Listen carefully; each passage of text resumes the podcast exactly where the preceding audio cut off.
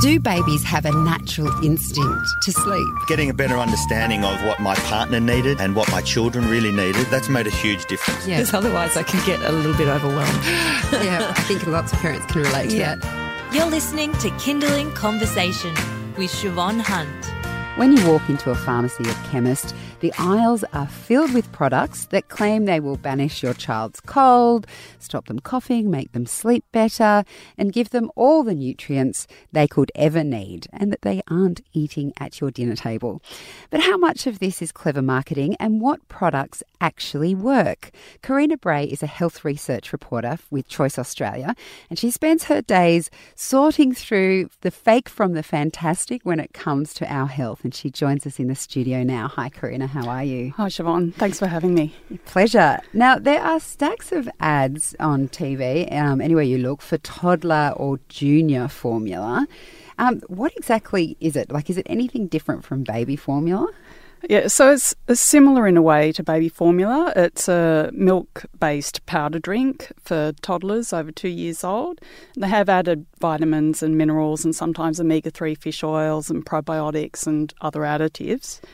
Um, they're packaged in tins like infant formula. You see them on the shelf together in pharmacies and supermarkets. And you often see the ads will say something like, continue on with this formula and your child will be a genius. I mean, not so much a genius, but you know, it's going to Yeah. help their brain development, blah, blah, blah. Yeah, big Do- claims. Yeah, big claims. Uh, do we know that it has more or greater benefits than cow's milk? Um, no. I mean, basically, healthy toddlers and preschoolers don't need this kind of formula. Um, to put it in perspective, uh, baby or infant formula is specifically designed to replace breast milk. So, in situations where breastfeeding isn't an option, there is no other choice. So, it's an essential product on the market. Um, toddlers and preschoolers can and should be eating normal food. And so they don't need all those additives that they're claiming that they put in. Well, not claiming, but they actually put into the formula, No, in theory. no, they're not essential. It's a supplementary food or drink. It's not really a substitute for yeah. real food. Right, and I, I can imagine um, their buy-in is that I guess is if you've had your baby on formula, then they can try and hook you to keep going with a toddler. But essentially, just put them on cow's milk, feed them food, they'll be fine. That's right. And you know, if you fill them up on formula, it could stop them eating normal food, discourage them, and it's an important developmental milestone. Eating food and learning healthy habits for later in life. And I was wondering also with toddler formula, I know um, I did mixed feeds with my babies, and the formula we gave the babies was um, incredibly sweet. I know breast milk can be sweet as well. I'm just wondering if toddler milk is also sweet in a way that milk, normal milk, isn't. Um, I don't actually know. You haven't tasted haven't it yourself? tasted it. No, It's not part of your research. no. Here, had a milkshake of toddler formula. Okay, well that's that's good to know. Um, moving on to another product that is um, particularly marketed at children, I guess, is toothpaste. So you can get, you know, the milk teeth toothpaste often, um, which is from zero to one.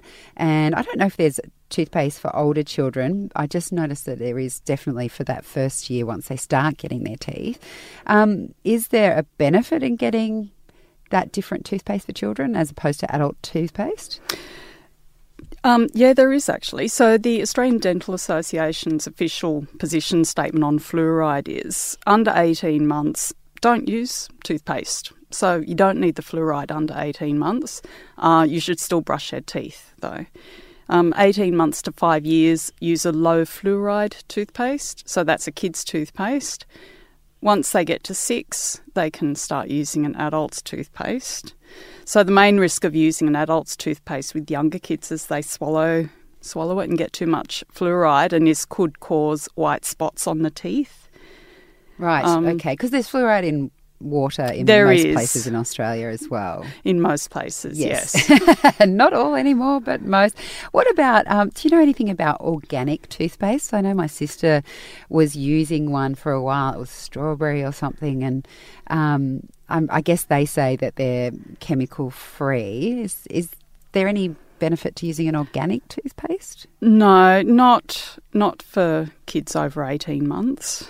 Um, Okay. The fluoride is the main ingredient in toothpaste, so that's what I mean. The That's most why we want important them to have ingredient. it, yeah. So that's that's why we need a toothpaste with fluoride.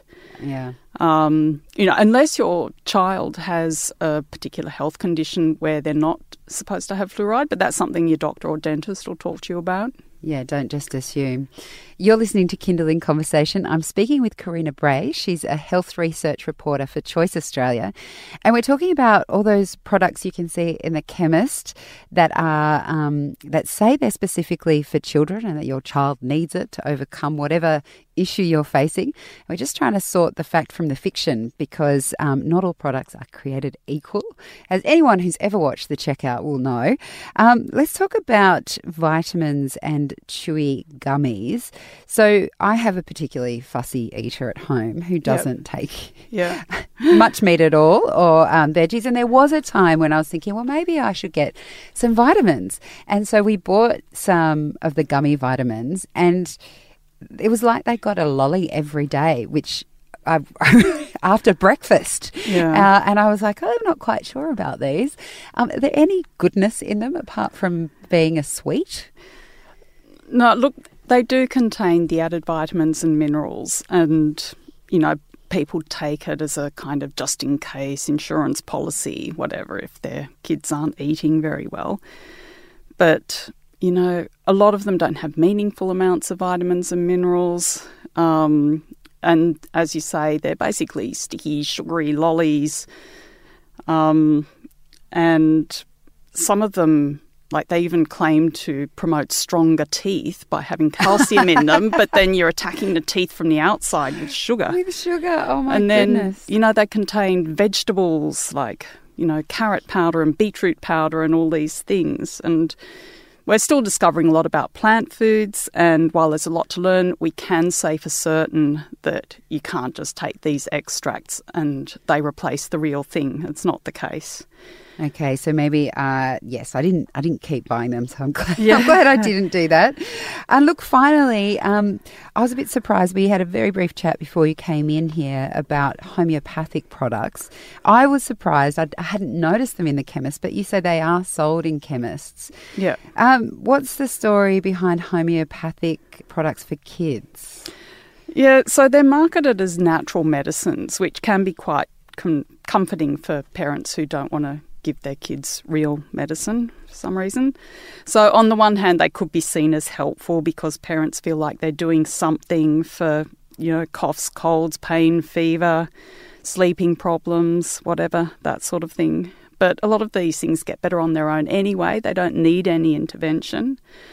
And on the other hand, apart from being not helpful, they could cause harm because parents delay seeking a diagnosis or treatment for a more serious problem. Um, there was the case in the US where a brand of teething tablets caused 10 babies to die because, yeah, it contained supposedly homeopathic belladonna, but the dose was all wrong and the concentrations were way too high. Oh my goodness, that's Yeah. terrifying. And that's, yeah, and then they're a waste of money. So, And I guess with vitamins and um, even homeopathic products, if you have a GP, we should be asking them, right? Because you can take, I've heard of, I mean, this is not for children, but um, if someone was taking St. John's wort, I heard a woman say the other day she took St. John's wort and then was given antidepressants and they reacted. You can't have the two together. Yeah. And yet we we all, always think that, almost always think that vitamins and minerals and homeopathic pro- products are natural and therefore not dangerous, but it's not the case, is it?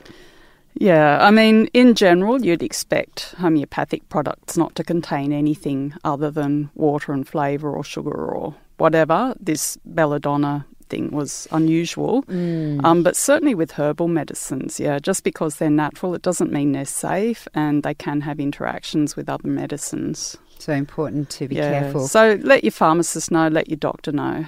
okay, cool. Well, Karina, thank you so much for coming in and chatting with us. You're welcome. Thanks for having me. That was Karina Bray. She's a health research reporter for Choice Australia. And to read back over Karina's recommendations and advice for sorting the placebos from the products made for kids that actually work, just search Karina on our website. That's K A R I N A at kinderling.com.au for all the links.